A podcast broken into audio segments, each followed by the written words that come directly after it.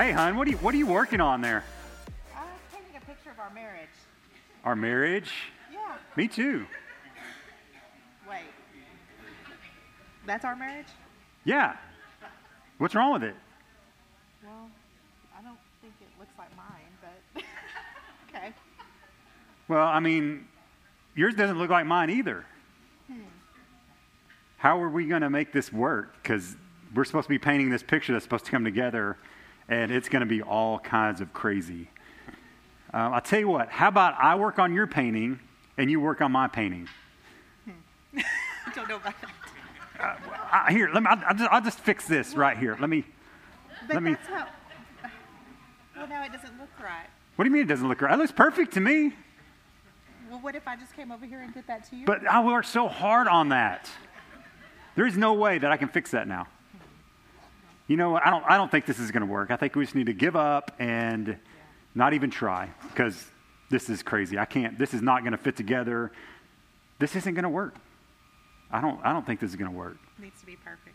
It does need to be perfect, but it's just not going to work. I think we just need to, just need to give up.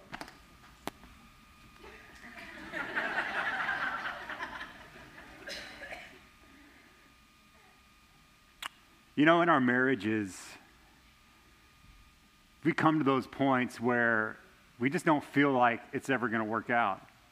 Like we've tried everything that we can in our own power, and our own strength, and there's something that just doesn't seem to work.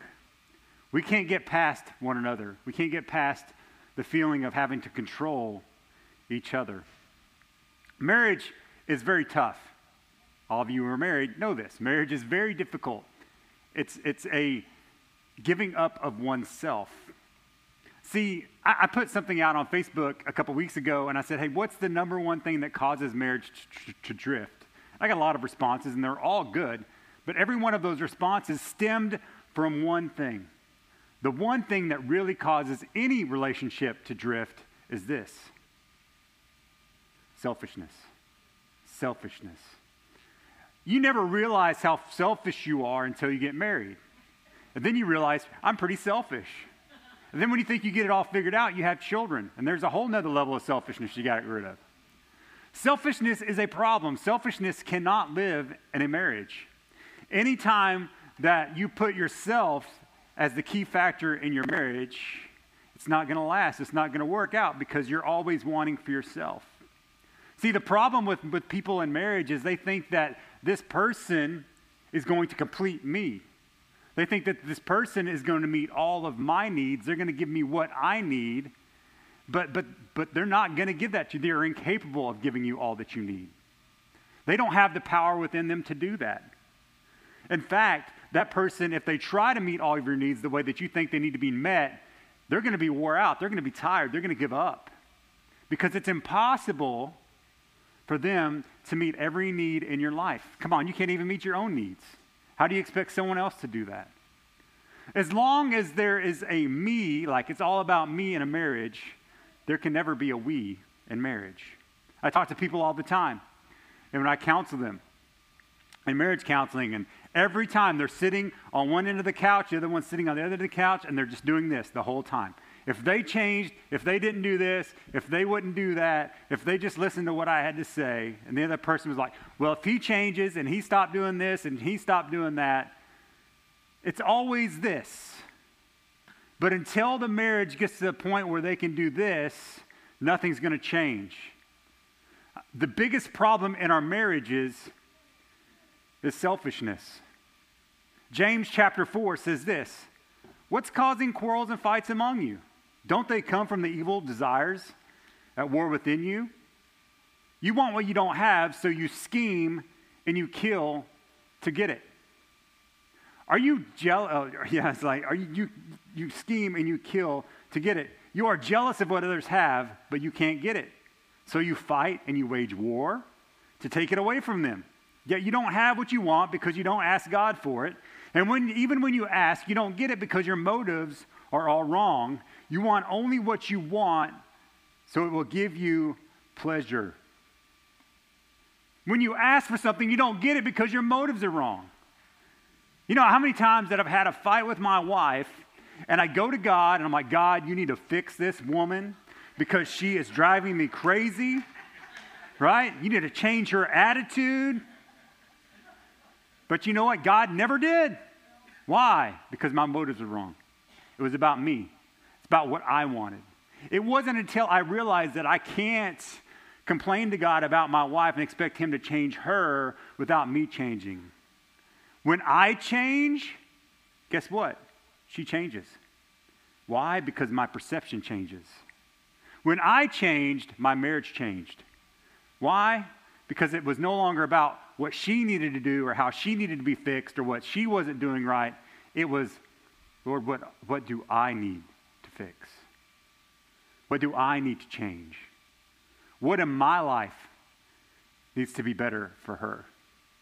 See, a lot of times we come to our spouse and we're wanting something from them. We're wanting something from my wife, something from your husband. You're wanting something from them. We should approach marriage like this What do I want for them? What do I want for my wife? You know what I want for my wife? I want her to be happy. I want her to be fulfilled. I want her to feel like she, she means the world to me. I want her to feel like a good mother. I want her to, to know that she's loved and she's cared for. I want her, her needs met. When we can get past ourselves and want something for our spouses instead of from our spouses, that's when the marriage starts to flourish. I'm going to show you this painting at the end. Some of you have seen it before that have been here a long time. This painting is a perfect example of our struggle in marriage. You see, in our marriage, it wasn't always great. And I'm not standing up here as the pastor saying our marriage is, is perfect. It is by no means perfect. We still argue, we still get on each other's nerves. You know, we still do, we still, there's still things that we're working on. But I'm telling you, when we, when we went to this in 2015, we went to Painting with a Twist, and we painted this picture together. And it was supposed to come together and be like a, a picture of our unity, a picture of our marriage. And during that whole process, we fought, we bickered, because I'm a free spirit kind of guy. You've seen the big brush. That's kind of how I was painting. I was like, just big, broad strokes and, you know, just doing what she's, I'm looking at the example the lady's doing. And and my wife's over there meticulously making sure everything's perfect. And she was so enthralled in what she was doing. When she looked over at my painting, she was like, What are you doing? That's not what the lady's doing. I'm like, Well, it's my picture. I have to express myself. It's my picture. I can do what I want. And, and, then so I try to fix it. I try to adjust it. I'm like, oh, okay, oh my goodness, I messed up. So I go back and I start like blacking everything out again. And so it was just getting a big, and there was so much, too much oil on a painting, just kind of, you know, gets really bad and messy. It was getting messy and it was wet. I couldn't fix anything. And so we're like, it was a break, and I'm thank God this is over. We can go home and get done with this. And you know, we we sat back after that break in between while we're letting the paintings dry a little bit, the backdrops dry, and we said, you know, this is supposed to be a whole lot more fun than I thought and we went to Sonic and we got some food, and everything was better. no. That's not one of our anchors today, but it should be. You know, never argue on an empty stomach. But you know, we went to Sonic, got a drink, got a little something to eat, and we calmed down and we said, you know what, we're gonna make the best out of this. And we came together and we painted this picture. Now, my side doesn't look near as good as her side. I mean, but it looks great to me because I painted it. But they come together beautifully because we sat down and we took the time to work it out. We sat down and said, you know what? We're two different people with two different personalities, with two different ways of doing things, but that doesn't mean we can't make something beautiful together. And that's what marriage is it's two people with two different viewpoints, two different ways of doing things, two different ways of seeing life coming together to create this masterpiece that God has designed in your life. The biggest thing that will break a marriage apart is comparison. See, our eyes start to look at other people's marriages or other people's relationships, and we say, man, if my marriage just looked like that, or if if my wife just loved me like that, or she hugged me like that, or she spoke to me like that, or if my husband did this for me. See, the problem we have is we compare our marriages with other people's marriages. That is horrible. That's a bad thing to do. That is something that that you that's the worst thing you can do. Why? Because God has created your marriage to be unique. God has created your marriage to look different than everybody else's marriage because you're different. Your marriage is beautiful, it's your own personal masterpiece. We were in this class with, with probably 50, 60 other couples, and our picture looked different than everybody else's picture. Their picture looked different, even though it was like the same similarities, the same colors, the same, the same picture we were painting. They all looked different. We have to get past ourselves and say, you know what? Our marriage is unique and I'm going to make the best out of it that I can because I'm going to learn to be unselfish with myself. Like I said, there can be we, there can be no we in a relationship if it's only me. It's until we look at ourselves and the internal side of ourselves and we start to change ourselves that's when life changes. That's when we can get past our selfishness. Come on, in our marriage, we're selfish. And we need to learn how to get past ourselves and stop wanting things from people and start wanting things for the people we love. And so I'm going to give you four simple anchors today that's going to help anchor you in your relationship. And these four anchors are really going to help get past yourself. They're going to help you uh, stop being so selfish and start thinking more about your spouse. So uh, if you have notes, you can take notes. Uh, statistics say that people who take notes go to heaven. So if you take notes, it's good. If not, you can just take a picture. Um, and so we're going to give you four anchors to help you with your marriage. Now, if you're not married today, don't check out. Write these down uh, because one day you may get married. And if you do, these will you already have these things in place, and you'll save yourself a lot of trouble. Okay, don't you want to be us? You want to go through all this stuff? And so you'll, you'll come in armed and ready, all right?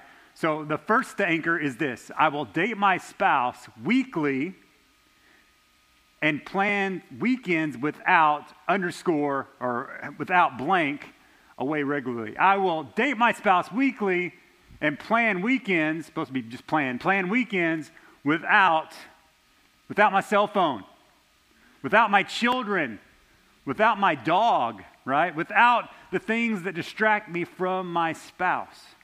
I'm going to plan date weeks, weekends, and weeks with my spouse regularly. I'm going to put them on the calendar and I'm going to plan them out. And I'm not going to let nothing come between that time, between me and my spouse. I'm telling you, there's nothing more important than spending time with your spouse and I'm saying this from experience. I'm, I'm going to say a lot today. It's like, don't do this. We did this. It's bad. Don't do that. Okay? We went to a marriage encounter weekend. If you've never gone to a marriage encounter weekend, I would implore you to go. It's an amazing, amazing weekend. But it was a marriage encounter weekend. It's where you go and learn just how bad of a husband you are. And, and so, and just how bad of a wife you are. And, and so it's, it's, it's, but it's really good.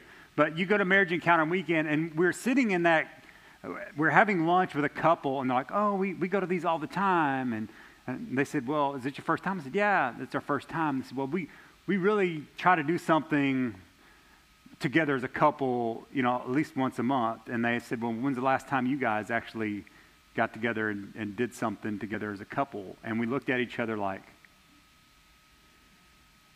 it's been almost 10 years. And we never got away. Not one weekend with just me and her. Why? Because our marriage had become about our kids. Our marriage had become about our jobs. Our marriage had become about everything else. And you know what? If I had time for my wife, I was going to make time for it when everything else was taken care of. And the problem was when we went to that encounter weekend, we didn't know each other. Like we knew each other, but we didn't really know each other. We didn't really know who we were, what our fears were, what our anxieties were, the things that really were standing in the way of our marriage. The Song of Solomon says this My lover said to me, Rise up, my darling. Come away with me, my fair one. Guys, if you say this, they're going to get up. All right? Come away, my darling. Look, the winter is past and the rains are gone. The flowers are springing up. The season of singing birds has come, and the cooing of turtle doves fills the air. The fig trees are forming young fruit, and the fragrant grapevines are blossoming. Rise up, my darling. Come away with me, my fair one. In the Song of Solomon, these two lovers are talking about getting away together. Let's go experience life. There is spring happening, there's flowers blooming, there's, uh, there's birds cooing, there's grapevines blossoming. You can taste the fruit of the grapevines. You know, we need to get away so we can experience fully our spouses. Experience them physically, mentally, emotionally, uh, spiritually, we need to learn to experience our spouses. We rediscovered one another when we went to this marriage encounter weekend. You have to get away to kind of rediscover and reorient yourself to your spouse. The biggest mistake you can make as a married couple is make your marriage about your children. Why? Because guess what? I love my kids. They are amazing. I love my kids, but they're not always going to be in my life. They're going to be there, but they're not going to be in my house. My wife will always be in my life. She will be the constant thing. And if I fail in my responsibility to take time and make that time with my spouse and connect with her, I fail as a husband and I fail my commitment to her when I said those vows. That for better, for worse, for richer, for poor, in sickness and health. I fail to spend time with her. I felt to cherish my wife.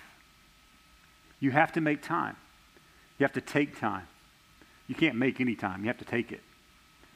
You gotta you gotta put it on the calendar. Say, honey, this weekend we're getting away. Nothing's gonna stop us, not hell or high water or anything. We're gonna go. Put it on the calendar, make sure it happens. Number two, I will pray with and for my spouse daily. There is nothing more powerful than praying for your spouse. Nothing, nothing, nothing more intimate than praying for your spouse. When my wife prays for me, man, I feel like I can conquer anything. There's nothing more powerful. Sunday mornings, my wife will often pray with me before I come up and speak. And what she's doing is she's just speaking life over me. She's asking God to be with me. She is armoring me up and getting me ready for the battle ahead. If you know, every day is a battle. Every day is tough. Every day is, is, is, is, a, is a, an adventure for us. And we need each other to armor each other up, to build one another up so that we can conquer the day. Ephesians 6:10 talks about this armor of God, and I want to put it in this way. A final word, Paul says Be strong in the Lord and his mighty power. Put on all of God's armor so that you will be able to stand firm against all the strategies of the devil. For we are not fighting against flesh and blood enemies, but against evil rulers and authorities of the unseen world, against mighty powers in this dark world, against evil spirits in the heavenly places. Therefore, in spite of all this, because of all this, put on every piece of God's armor so that you will be able to resist the enemy in the time of evil. Then after the battle, you will stand, be still standing firm. Stand your ground, putting on the belt of truth and the body armor of God's righteousness. For shoes, put on the peace that comes from the good news, so that you will be fully prepared. In addition to all these, hold up the shield of faith to stop the fiery arrows of the devil. Put on salvation as a helmet, and take the sword of the Spirit, which is the word of God. Pray in the Spirit on all occasions in, in all times, stay alert, be persistent in your prayers for all believers everywhere. Your wife is a believer. Pray for them. If they're not a believer, still pray for them. Pray for all believers everywhere. We have a responsibility to armor each other up to help them.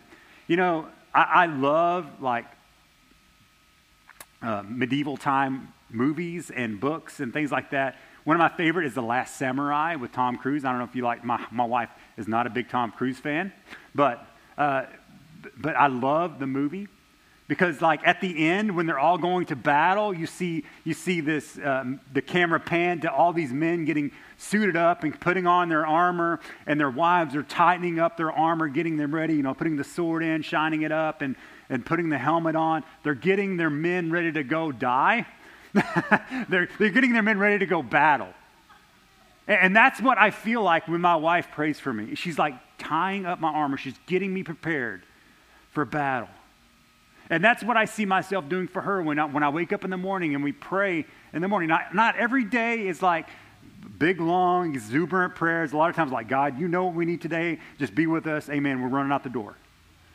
But there, we make it a habit to pray for one another. We have to pray for one another. Guys, mm, if you just prayed for your wife, so much would shift. So much would shift. Ephesians 5:25 says this for husbands, this means love your wives just as Christ loved the church. He gave up his life for her to make her holy and clean, washed by the what? The cleansing of God's word. Men, do you do you and I'm, I'm picking on the men because I'm a man. But do you cleanse your wife with your words? Do you wash over her with God's word? You know, our wives pick up a lot of dirt. Our, li- well, our wives can pick up, our spouses can pick up a lot of things throughout the day. What people say to them, what, what, what's happened to them, the, the struggles of life, the anxieties of life. They carry all this stuff with them. Your spouse carries all that back home. You have a responsibility as a married couple to wash each other with the words of God. But I think so often, I, I know I'm guilty. My words were not there to build her up, my words were there to knock her down, even more so than she was already knocked down. Pastor Jimmy Evans uses this example because he, he, he, he, does a lot of marriage stuff. Jimmy Evans said that he noticed that when he read this, he's like, I'm not cleansing my wife with my words, I'm knocking her down like a fire hose you know, you've seen the movies where they got the fire hose and they're swinging around and they're knocking everybody down with it. He was doing that with his words. And I think so often we can do that with our words towards our spouse.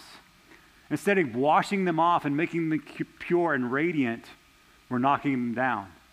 And we're beating them up or roughing them up with our words. Our words need to be good. Our words need to build up my wife, my husband, not tear them down. What are you saying to your spouse? And more importantly, how are you saying it to your spouse?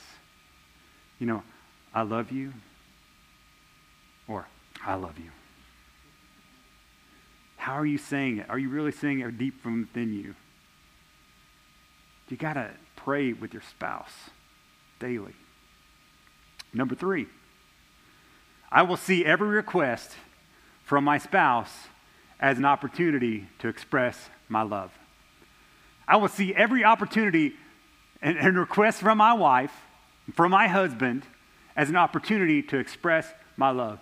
You're not just taking out the trash, you are serving your spouse.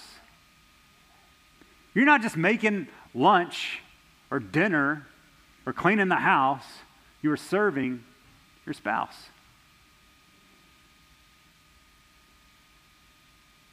Every opportunity and I'm saying this as a conviction to myself because sometimes Debbie, I'm just being real. She'll ask me to do stuff. I'm like, oh, God. Women, you know the look, uh, right? It's like, oh, I don't want to do that. But I'm learning slowly. We've been married, be 27 years in July. And, and I'm learning slowly. I'm, I'm slow. I'm learning. Romans 12 says this Love each other with genuine affection. Take delight in honoring each other. Never be lazy, but work hard and serve the Lord enthusiastically. Rejoice in our confident hope. Be patient in trouble. Keep on praying. When God's people are in need, be ready to help them. Always be eager to practice hospitality. That doesn't stop at everybody else. Like, I mean, that doesn't stop at your wife. So often we'll read this and go, oh, that applies to everybody, but my wife, I'm not going to give her what she needs, or my husband doesn't need, I'm not going to give him what he needs. If they're in need, meet the need. Be ready to help. Always be eager to practice hospitality towards your spouse. I love uh, the English Standard Version. It says, Love one another with brotherly affection, outdo one another in showing honor. If I, if I serve my wife, I am honoring her. If she serves me, she is honoring me. We have to honor our spouses. Uh, I'm friends with a, with a marriage counselor, and he said this. He tells me some of his stories because, you know, we can confide in each other. And uh, he said, you know, I have one client. He said, you know, I don't, I don't take out the trash. I don't, it's not my job. I don't do the housework. A man's not supposed to do laundry. That's her job. That's a woman's work. Some of you are like, man, I hope you don't say that. But yeah, you know, men don't clean the house. That's a woman's work. You know, I'm outside, I'm cleaning. By golly, that's woman's work. And uh, they're having these marriage issues, and he tells us, like, you know what? If she leaves you, guess who's got to do the laundry? Guess who's got to clean the house? Guess who's got to take the trash out? Your mama ain't going to come do that for you. So, you know, would you rather be married and have to do that stuff or be all alone and do all that stuff? We have to learn to serve. We have to learn to serve. Why? Because it's an act of submission, it's an act of humility. It's saying, I'm putting my needs below your needs. I'm going to come under you and I'm going to serve you. Why? Because I love you you mean that much to me that I'm going to give up myself for your needs. Jesus was a servant to his disciples. Jesus washed his disciples' feet, even the ones that hate him. He even washed Judas's feet. Do you think about that? Even knowing that Judas was going to betray him. But he still served the people that hated him. That's an example for us to serve everyone, to put to humble ourselves and serve. It doesn't matter if your spouse is nice to you or not. That's irrelevant. We're still called to serve our spouses because that's what Jesus did. It's serving where I become less and they become more. Nothing's going to break that. Nothing will break your selfishness more than serving. If you serve someone, it's the less selfish thing that you can do with the proper motives. All right, number four, I will choose to see the good of my spouse to minimize the failures. I will choose to see the good of my spouse despite how I am feeling at the moment. But I, uh, I'm not going to see, there's nothing good there. I'm looking, I'm really looking, you know, I'm looking behind. There's, there's nothing good in my spouse. Come on, why'd you marry him? There's got to be something. There's got to be something good. I, I tell this to all the premarital counseling that I do. I tell this to them. I'm like, you know, there's going to be times in your relationship that you're going to look at this, your spouse and you're going to hate them. You're going to be angry with them. You're going to want to walk out. You don't want to deal with them because you see nothing good in them at that moment. Here's an exercise that you can do, and I'm going to give this to you. Here's an exercise that, that will make a huge difference in those moments. You go home while you're in a good mood, not while, not while you're fighting. You go home when you're fed and slept and all that good stuff, right? When you're, when you're rested, and you write out a list of all the good qualities of your spouse. And you write them down and you look at them and you hold them up to God and you say, God, thank you for my spouse. Thank you for my wife. Thank you for my husband. God, they're good people. Lord, help me to see the good in them. Philippians 4 8 says, And now, dear brothers and sisters, one final thing. Fix your thoughts on what is true and honorable about your spouse, what's right and pure about your spouse, what's lovely and admirable about your spouse. Think about things that are excellent and worthy of praise for your spouse. And I love the way the message puts this, uh, the way that Eugene Peterson wrote this. He goes, Summing it up, all friends, uh, summing it all up, friends, I'd say you'll do best by filling your minds and meditating on things true, noble, reputable, authentic, compelling, gracious, the best, not the worst. The beautiful, not the ugly. Things to praise, not things to curse. Put into practice what you learned from me, what you've heard and saw and realized. Do that, and God, who makes everything work together, will work you into his most excellent harmonies. He is creating a masterpiece through you when you learn to focus on all of the good. Christian, if you can come up. You see, this painting represent here's mine. Not bad, right? Mine not bad. It's just a missing half. But when my wife painted her half, and you're gonna be like, wow, hers is so much better, but it's all good.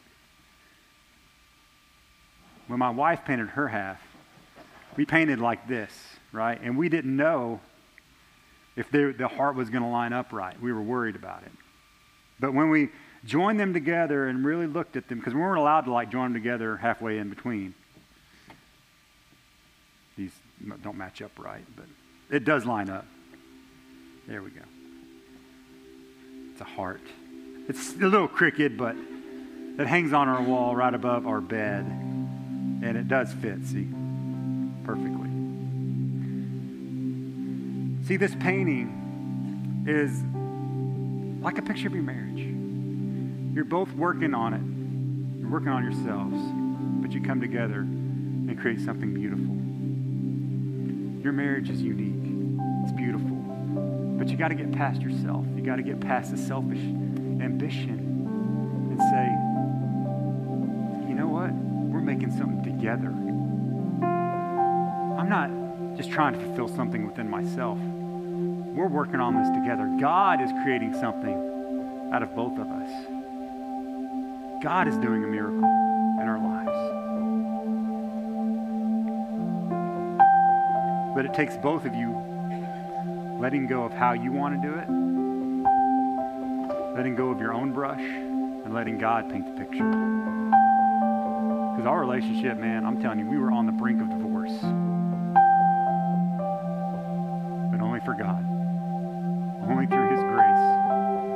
through his mercy? Or can we stand here today, married, stronger, not perfect, stronger, learned through a lot of heartache? But here we are, only through God and what he painted. Let God be the master artist in your life today. Maybe he won't use such a big brush. every misplaced brushstroke, guys, every wrong color that you paint, God can bring it all together. He can use it, and He can create something beautiful. So don't think that your marriage is too far gone. Don't think that it's done. Just allow the master artist to paint his picture. Give him control. Let him do only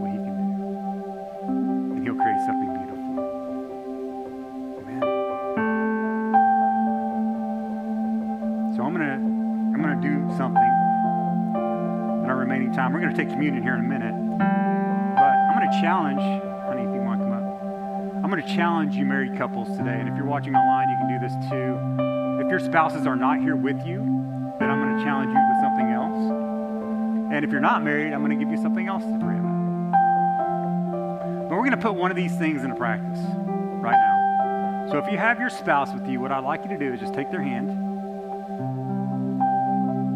and I'm going to scare a lot of you right now. You're going to be terrified. Because some of you have never prayed with your spouse. And don't feel like you have to pray in tongues or anything like that. I'm, I'm joking. Okay. But just, or pray anything profound, because that may, may happen. But just pray for them, bless them with your words. And it may be, God, thank you for my smoking hot wife. Amen. Hey, if that's all you can get out, that's all you get out. It's something. Yeah, I'm in trouble now. but tell them, just really just pour your heart out and pray for them. And then, wives, pray for your husband after. Like, lift them up. Thank God for them. Just what do you feel like God is saying? Just, just pray.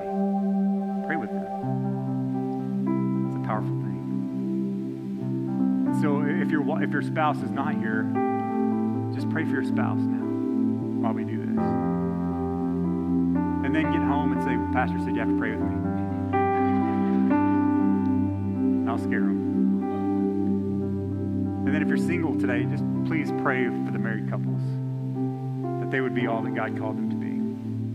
They would be strong, that they would set a good example for you. That way, one day, if you decide to get married, You'll know what a good marriage looks like. You'll know what a godly marriage looks like. And there's a difference between a godly marriage and a regular marriage. So, would y'all do that?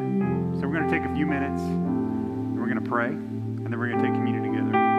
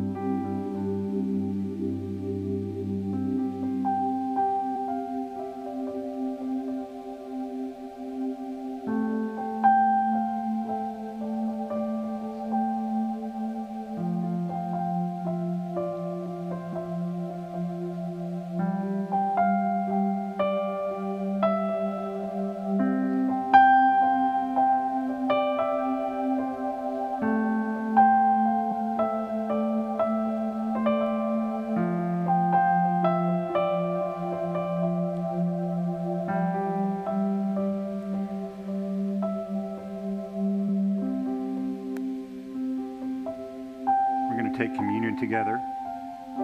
So if you don't have one, please raise your hand. We'll get you a communion element if you don't have one.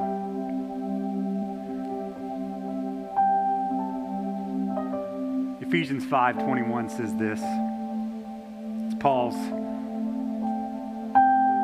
letter to the church, and it reminds husbands and wives how to treat one another. And he says, and further, submit to one another out of reverence for Christ. It's that mutual submission out of our heart towards Christ, out of reverence for Jesus. And then he opens this up to understand, so we can understand it more. And he says, For wives, this means submit to your husbands as to the Lord. For a husband is the head of the wife, of his wife, as Christ is the head of the church. He is the savior of his body, the church, as Christ, as the church submits to Christ. So you wives should submit to your husbands in everything. For husbands, this means love your wives just as Christ loved the church. He gave up his life for her to make her holy and clean, washed with the cleansing of God's word. He did this to present her to himself as a glorious church without spot or wrinkle or any blemish. Instead, she will be holy and without fault.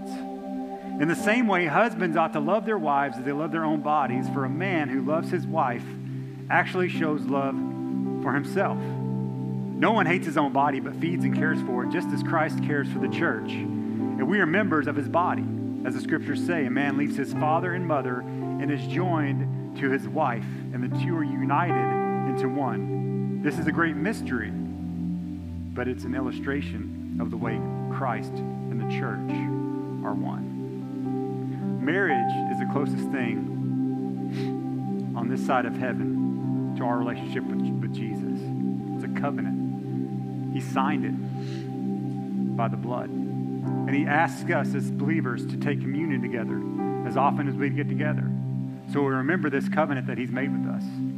The bread is symbolic of His body that was broken for us, that we may be made whole. He was beaten for us, that we may be made whole. And the cup is a symbol of that covenant, that new covenant that says that we are not saved by our, by our good works, that we're not saved by how good we are, we, only, we are only saved by Christ's work on the cross. His blood is the only thing that redeems us. And we do this together to remember that we are united together with Jesus Christ. Just as a marriage is united together, the two become one, the church becomes one with Jesus Christ. That's what Paul was saying. That we are to submit to our Lord and Savior that we are to understand his love for us and we are to love him. He gave his life up for us so that we may live. And so we're going to pray over a communion and we're going to take it together. So let's go and stand while we take it. We're going to pray over the elements and we're going to take them together. Father God, I thank you for your son, Jesus Christ, who died for us, who took our place his body was beaten and broken in our place, that by his wounds we are healed, by his stripes we are healed, God. Our iniquities are removed from us, that he took all of our disease and pain and shame on himself. Thank you, Jesus, for loving us enough to die for us. And Lord, I pray right now, Lord, as we take this communion, as we take this bread, that we remember the price that you paid for us. And Lord, I pray for those that are sick right now, God, that as they take this, God, that you would heal their bodies, heal their spirits, heal their hearts, heal marriages, because you are the healer. And we thank you for that. It's going to take the bread.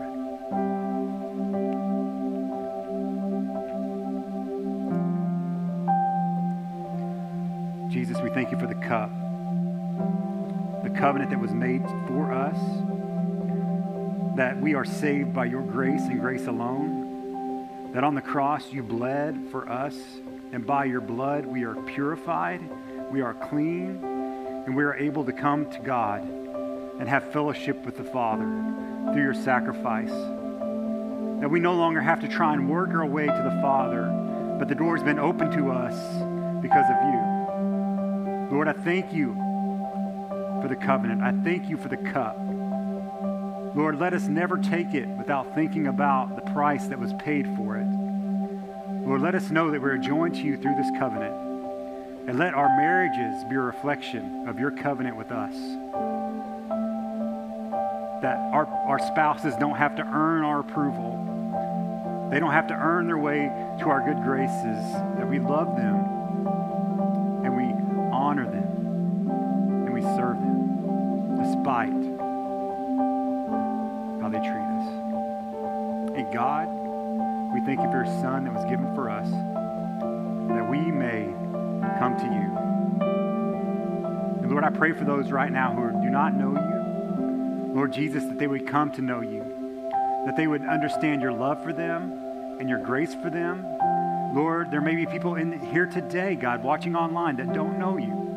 And Lord, I pray that they would give their life to you, Jesus, and understand that you love them, you've called them, and your love for them is so great that no matter what they've gone through, no matter what they've done, God, there's nothing that will separate your love for them.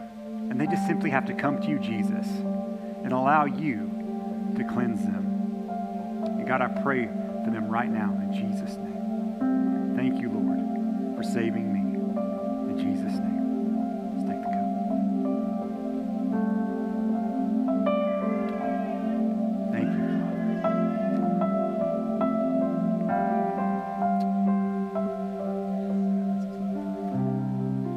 Father, I pray right now that you would just continue to speak to these married couples, that you'd speak to people in here, that, that you'd remind them how great your love is for them. Lord, that you begin to heal marriages, begin to strengthen couples right now. Father, there may be some in here that are on the verge of divorce or maybe in the process. And Lord, I pray that you would do a miracle and what God has joined together let nothing separate, not man, not the powers of hell. Let nothing separate what God has joined together. God, you designed marriage, you created it, and God, I know that you keep it, and we surrender it all to you. In Jesus' name, amen. Now, today, there may be some of you in here that never experienced this love of Jesus, you, this is like new to you. Or maybe you've known for a while, but you just really haven't got it. My life didn't shift until I got it. My love for my spouse didn't change until I knew the love of Christ. I, I didn't understand what true love was until I understood the love of Jesus. And, and today, maybe you need to know the love of Jesus. Maybe you need to come to Him and allow Him to save you and to make you right with the Father. And, and so today I'm going to challenge you. If that's you today, I just want you to lift your hand up. Nobody's going to look at you. Just lift your hand up. I want to pray with you. I'm not going to call you out or call you up. I'm just going to pray with you. Anybody in the building? Anybody online?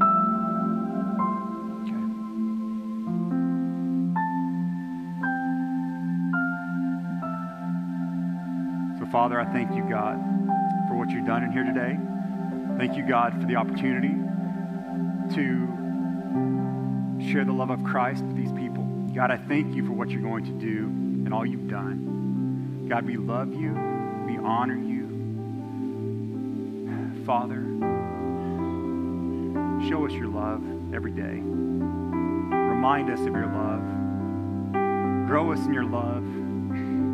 God, help us in our marriages to be strong, to take the time for our spouse, to speak life over them, to pray with them, Father, and to serve them. Help us, Lord, to be a good example to the world around us, to show them what it looks like to have a godly marriage. In Jesus' name.